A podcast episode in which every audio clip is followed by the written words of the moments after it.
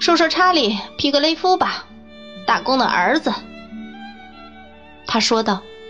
“你认识查理吗？”说着，他朝下查看他的脸。“略略而已。”斯蒂夫斯说道。“他是个多好的人呐！他的胡子长得多好啊！查理的脚，如果是一双的话。”那就是无与伦比的了。他竟想不靠我，他还是禁卫军的角色呢，你会相信吗？疯了，斯蒂夫斯说道。像是这么回事儿，不过疯了也罢，没疯也罢，他试过了。莫奇小姐接着说道：“他干什么呢？你看看。”他走进一家香料店，想买一瓶马达加斯加的水。查理这么干，斯蒂夫斯说道。查理想这么干，可他没得到一点马达加斯加水。那是什么呢？是一种喝的东西吗？斯蒂夫斯问道。喝的。莫奇小姐停下花儿。拍拍他的腮帮，说道：“是用来修理他胡子的。你知道，店里有个女人，上了把年纪的女性，实在是个泼辣货。他连这玩意儿的名字都没听说过。请原谅，先生。”那泼辣货对查理说道：“那不是，不是，不是胭脂吧？是不是？胭脂。”查理对泼辣货说：“你认为我要胭脂到底为了什么？”别发火，先生。”泼辣货说道。“人们找我们买东西时说了好多种名目，我就以为或许是那东西呢。瞧，我的孩子。”莫吉小姐一面不住擦着，一面继续说道：“这是我说过的可笑的骗子的又一个例子。”我自己也玩这套把戏，也许经常，也许偶尔为之，很机灵。我亲爱的孩子，别在意。你说的是哪一类玩意儿了？胭脂那一类吗？斯蒂夫斯说道。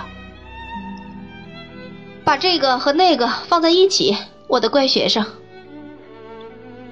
滑头的摸奇小姐摸着他的鼻子说道：“按照各行的秘诀来配置。”那制成的玩意儿就能给你满意的效果。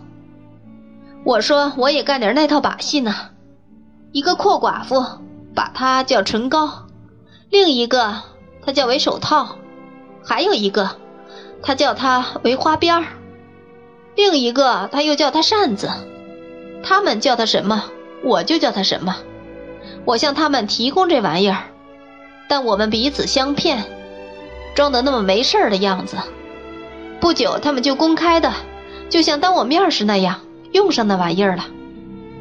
我伺候他们时，他们把那玩意儿厚厚的抹在脸上，就是这样子了。有时还对我说：“我模样怎么样呀，莫奇？我苍白吗？”哈哈哈，这不是很好笑吗，我的小朋友？莫奇小姐站在餐桌边，一面说着笑话逗趣，一面不停的。摆弄斯蒂夫斯的头，一面在他头上朝我做媚态。此情此景，还是我生平头一次见到的。啊，他说道：“这一带不怎么需要那种玩意儿，所以我又只好走了。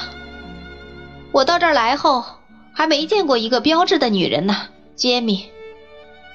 没有见过。”斯蒂夫斯说道：“一个影子也没见到过。”莫奇小姐答道：“我想，我可以告诉他一个实实在在的。”斯蒂夫斯朝我送个眼神，说道：“是吧，雏菊？”“对呀，的确可以。”我说道。“啊哈！”那小人机警地看着我的脸。又从旁边看看斯蒂夫斯的脸后叫道：“嗯哼。”第一个感叹词像是对我们两个发出的问题；第二个像是专对斯蒂夫斯而发，似乎感到两个都得不到反响，他就把脑袋一歪，眼珠朝上翻，又擦了起来。你的一个姐妹，科波菲尔先生。他停了停，又那么打探的叫道：“啊，啊，不是的。”我还没来得及回答，斯蒂夫斯就答道：“根本不是，恰恰相反。科波菲尔先生一度曾……也许是我大大误会了，对他很有好感呢。”哈，他现在没了。莫奇小姐马上说道：“他情非独钟吧？哦，真是让人羞愧呀！他每朵花都采。”每小时都在变，直到见了玻璃，才使他的情欲得到满足吧。他的名字是叫玻璃吗？他突然用这问题袭击我，并用一种窥探的目光逼向我，简直像鬼一样。我有一会儿真是张皇失措了。不，莫契小姐，我答道。她叫艾米丽。啊哈！他又像先前那样叫道：“嗯哼，我多喜欢说话的一个人呐，科波菲尔先生，我可轻佻。”他的语气和态度都使我对这一问题深感不快。我就用和我们大家刚才相比而格外严肃的态度说：“她端庄的不下于她的美丽。”她已和一个跟她地位相同而又最令人器重、最有资格的人订了婚。我重视她的美德，正如同我也重视她的美貌一样。说得好，斯蒂夫斯叫道：“听呀，听呀！现在，我亲爱的雏菊，我要让这个小……我要让这个小法蒂玛的好奇心得以满足。”不让他再存什么悬念。莫奇小姐，她现在就在当地经营制作成衣、服饰、女装的欧莫约拉姆公司做学徒，或学手艺，或干什么都行。你听明白了吗？欧莫约拉姆公司。我朋友说的婚约是他和他表兄订的。他表兄叫汉姆，姓皮果提。职业是个船匠，也是本镇人。他和一个亲戚住在一起，这亲戚名字不详，姓皮果提，职业为航海人，也是本镇人。她是世上最漂亮、最迷人的小仙女。我也像我的朋友一样极其赞赏她。如果不会被看作有意诋毁她，我要再说一句，我认为她似乎自暴自弃。我相信她可以生活得更好。我肯定，她是生来做贵夫人的。这些话，他说的又慢又清晰。莫奇太太歪着脑袋听着，眼珠往上翻。他停下来，他就又活跃起来，以令人吃惊的口才滔滔不绝说开来。哦，就这些了，是吗？他手里的小剪刀。不停地修着他的连鬓胡须，说道：“那剪刀绕着他脑袋亮光四射。很好，很好，实在是个长长的故事。结尾应该是从此他们幸福的生活着，是不是啊？那熟物游戏是怎么做来着？我爱我的心上人，为了一个亿，因为他迷人；我恨我的心上人，为了一个亿。”因为他已订婚，我已把我的心上人比作一个亿，美妙。我劝我的心上人做一件亿，私奔。他的芳名是 E 开头的艾米丽，他就住在 E 为首的东方。哈哈，科波菲尔先生，我是不是轻佻？他贼兮兮地看着我，不等我回答。也不等他自己喘一口气，又往下说道：“嘿，如果我伺候过一个无赖，那就是你，斯蒂夫子。如果我懂得所有世人的心事，我就懂得你的心事。我告诉你这个，你听到了吗，我的宝贝？我懂得你的心事。他往下看看他的脸。现在你可以逃开了，就像我们在宫廷里说的那样。如果科波菲尔先生愿意坐下，我就为他修理一番。你怎么想出局？斯蒂夫斯起身时笑着问道：“你要打扮一下吗？”谢谢，莫奇小姐，不是今晚。不要说不。那小女人看着我的样子，就像个鉴赏家。眉毛再浓点吧。谢谢，我答道。以后再说吧。把它往外移八分之一时，莫奇小姐说道。我们可以在两个星期里来做好这事儿。不，我谢谢你，现在不做。来稍稍打扮一下吧，他请求道。不，那么让我们把架子搭好，来修修胡子吧。来吧。我拒绝时，不禁脸也红了，因为我感到正触到了我的弱点。莫奇小姐。看出我眼下无意请他做什么修饰，也不为关于那小瓶的花言巧语而动心，便说我们应该尽早开始，然后请我扶住他从高处下来。在我帮助下，他轻快地跳下来，就把他的双下巴往软帽里塞。费用，斯蒂夫斯说道，是五先令。莫奇小姐答道：“极便宜，我的小鸡。我是否轻佻，可不，菲尔先生？”我很客气的回答说：“一点也不。”可是，见他像馅饼贩子那样把两个半克朗抛起，抓住后再扔进衣口袋，并朝他一拍，发出很大声响，我觉得他真的有点轻佻。这是钱箱。莫奇小姐说道：“她又站到椅子边，把先前拿出的各种小东西装回口袋里。我把所有的道具都收好了，好像都收好了。像高个儿奈的皮特伍德那样可不行。别人把他带到教堂去和什么人结婚，他却说把新娘忘在后面了。哈哈，奈德是个坏东西，但很可笑。”能，我知道我会让你们伤心了，可我非走不可。鼓起你们所有的勇气，试着来忍受吧。再见，科波菲尔先生，当心你自己吧，愚中的骑士。我多啰嗦呀，这都得怪你们两位。我饶恕你们了。晚安，我的小鸭们。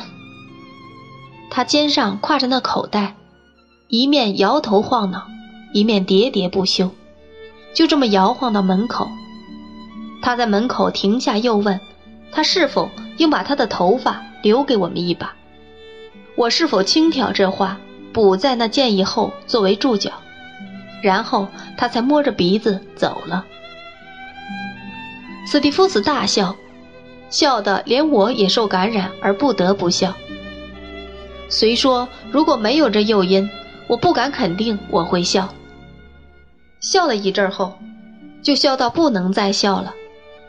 这时他告诉我，莫奇小姐交际很广，对不同的人有不同的用处。他还说，有人把他当作玩物，开心捉弄。不过他很精明，非常敏锐，他的智慧之长正和他的胳膊之短成反比。他又说，他说他在这儿，在那儿，在一切地方。这话一点儿也不假，因为他出入各处，四处招揽顾客，认识不少人。我问他，他人品如何？是否不好？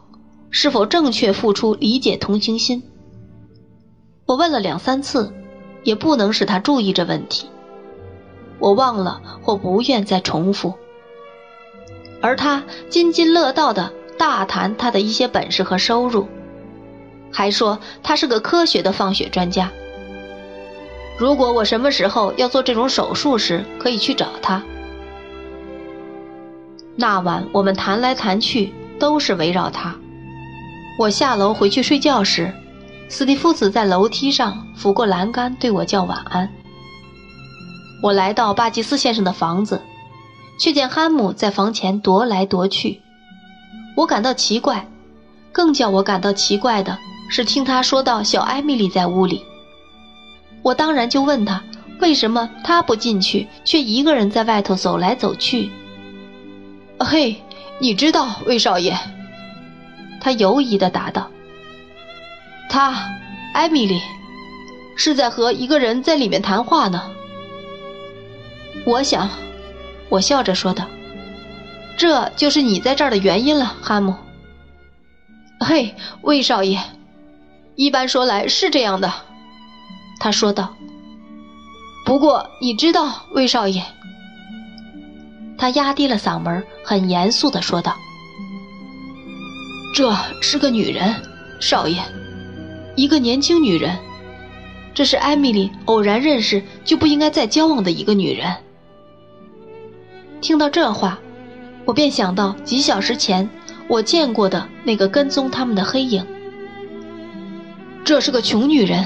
魏少爷，哈姆说道：“受到全镇的作践，大街小巷的人都作践他，就连埋在牧场里的死人也不像他那样遭人厌恶。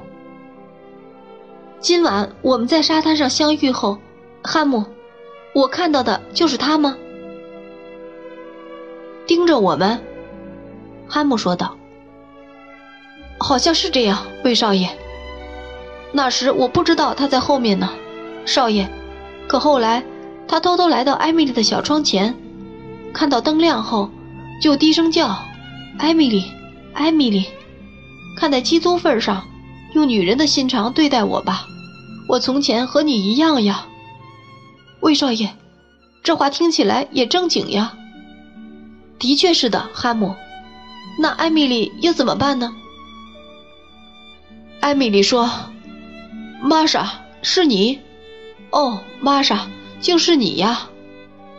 他们曾一起在欧莫先生那里共事做工很长一段时间。我现在记起他了。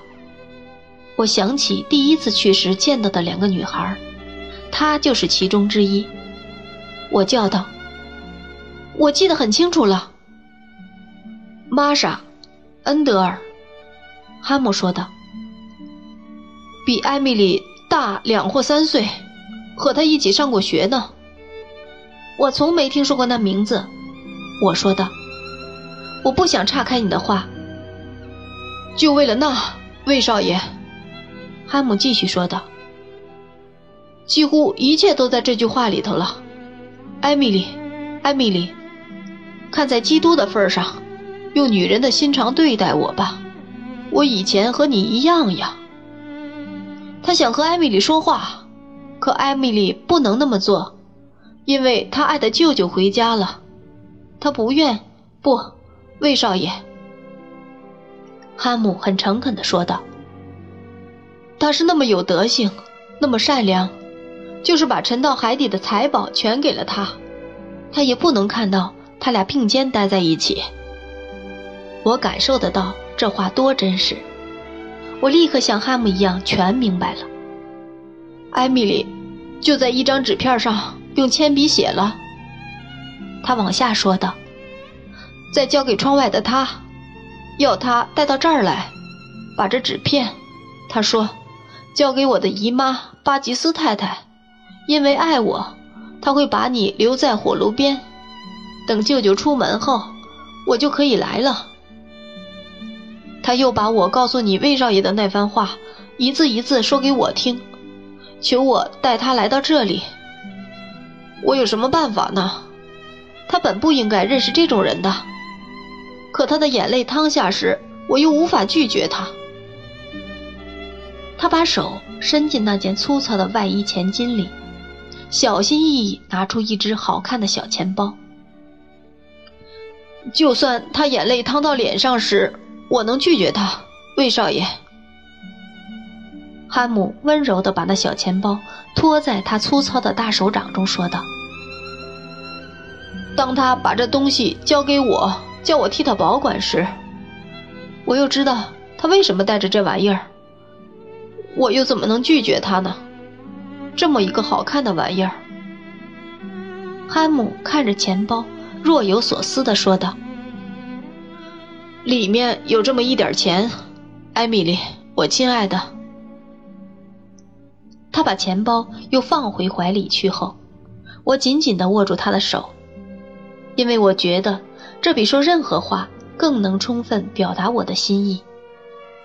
于是有那么一两分钟，我们一言不发地踱来踱去。后来门开了，皮果提出现了，他向哈姆招手，示意让他进去。我本想躲开，他却赶上来，请我也进去。我本想避开他们待着的房间，可他们就待在我曾多次提到过的那间瓦顶下的厨房里，而住宅门一开就是厨房。我还来不及考虑去哪儿，就发现自己已和他们在一起了。那个少女，我在沙滩上见到的正是那个少女，在靠近火炉的地方。她坐在地上，头和胳膊放在一把椅子上。从他那姿态看来，我想艾米丽刚从椅子上起身。可怜的人，也许把头在艾米丽的膝盖上枕过呢。那少女的头发盖住了脸，也许是她亲自弄乱的吧。反正我不能看清她的脸。不过我看得出她很年轻，皮肤白净。皮果提哭过。小艾米丽也哭过。我们刚进去时，没人作声，在那一片沉寂中，碗柜旁那只荷兰钟的滴答声似乎比平常响两倍呢。艾米丽先说话了：“玛莎想，她对哈姆说道，想去伦敦。为什么要去伦敦？”哈姆马上问道。他站在他们中间，又同情又嫉妒地看着伏在那里的少女。他同情她的伤心，嫉妒他拥有他深深爱着的那个人的那么多友情。我永远对这情景记得刻骨铭心。他俩都用很柔和、很低的声音说话，但很清楚，好像他生了病一样。那里比这里好。第三个声音，这是玛莎的声音。虽然她仍一动不动，高声说道：“那里没人认识我，而这里谁都认识我。”他要到那里干什么呢？汉姆问道。他抬起头，茫然四顾了一会儿，又低下头。他用右臂绕住自己的脖子，像个因发热或受伤而痛得扭来扭去的女人。他要走正路了，小艾米丽说道。你不知道他对我说过什么？他知道吗？他们知道吗，姨妈？皮果提同情的摇摇头。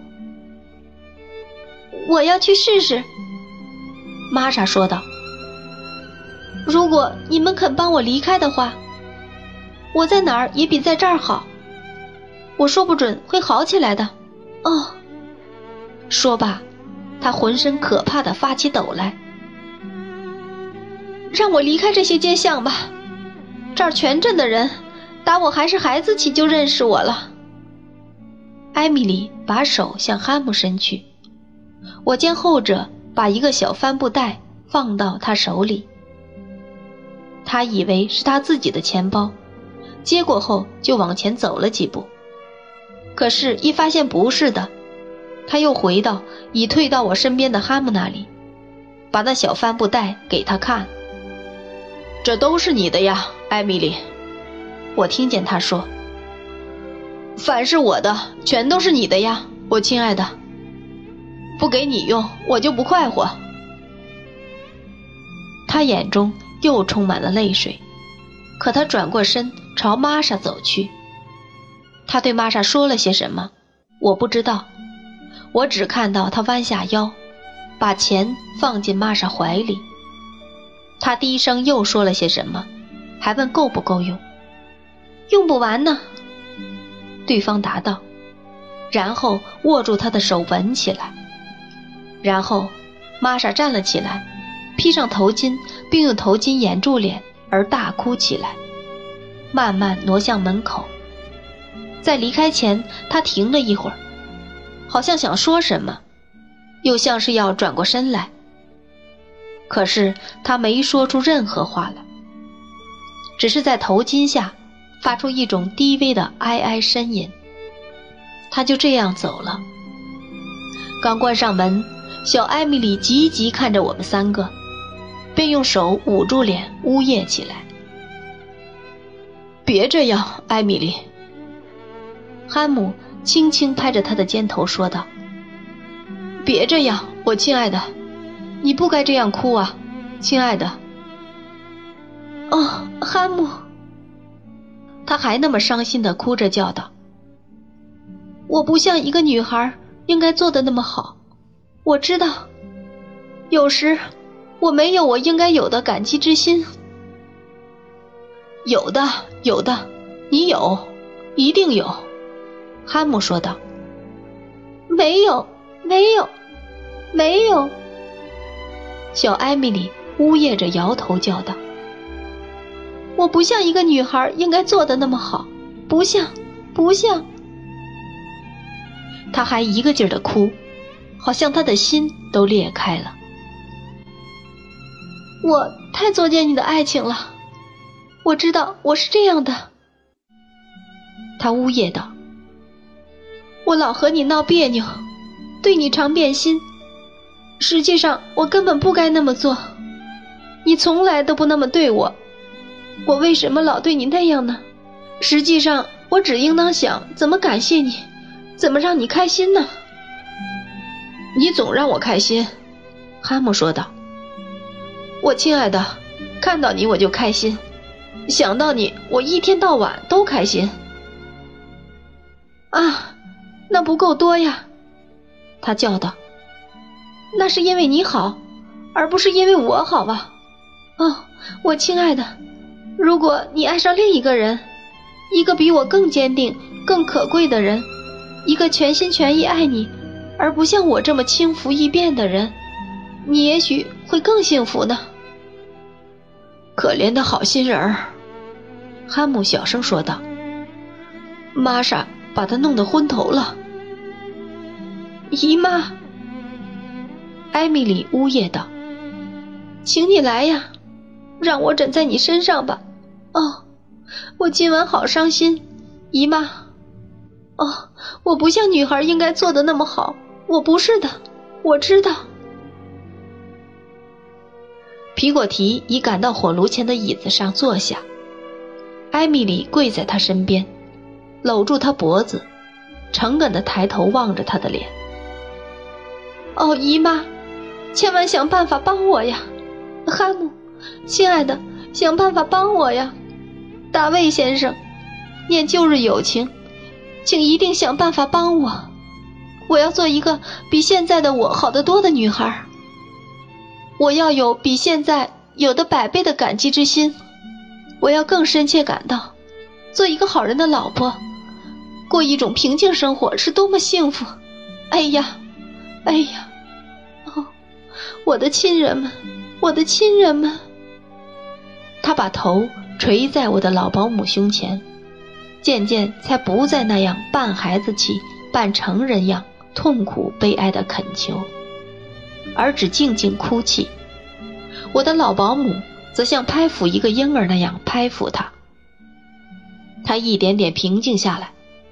我们就都来安慰他，一会儿说打气的话，一会儿和他开个小玩笑。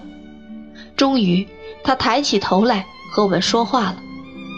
我们这么说呀，一直说到他露出微笑，然后大笑。终于怀着羞意坐起来。皮果提为他把散开的卷发挽好，给他擦干眼泪，把他收拾得又那么整齐，这下就能免得他舅舅在他回家后会追问他的宝贝心肝为何流泪了。那天晚上，我看到我过去从未见他做过的事。我看到他天真的吻他未婚夫的脸，并渐渐向他那壮实的身躯靠拢，好像那是他最可靠的支柱一样。在下弦月月光下，他们一起走去，我心中暗自将他们和玛莎的离去做比较。我从后面看他们，发现。他双手握住他的胳膊，靠他更近些了。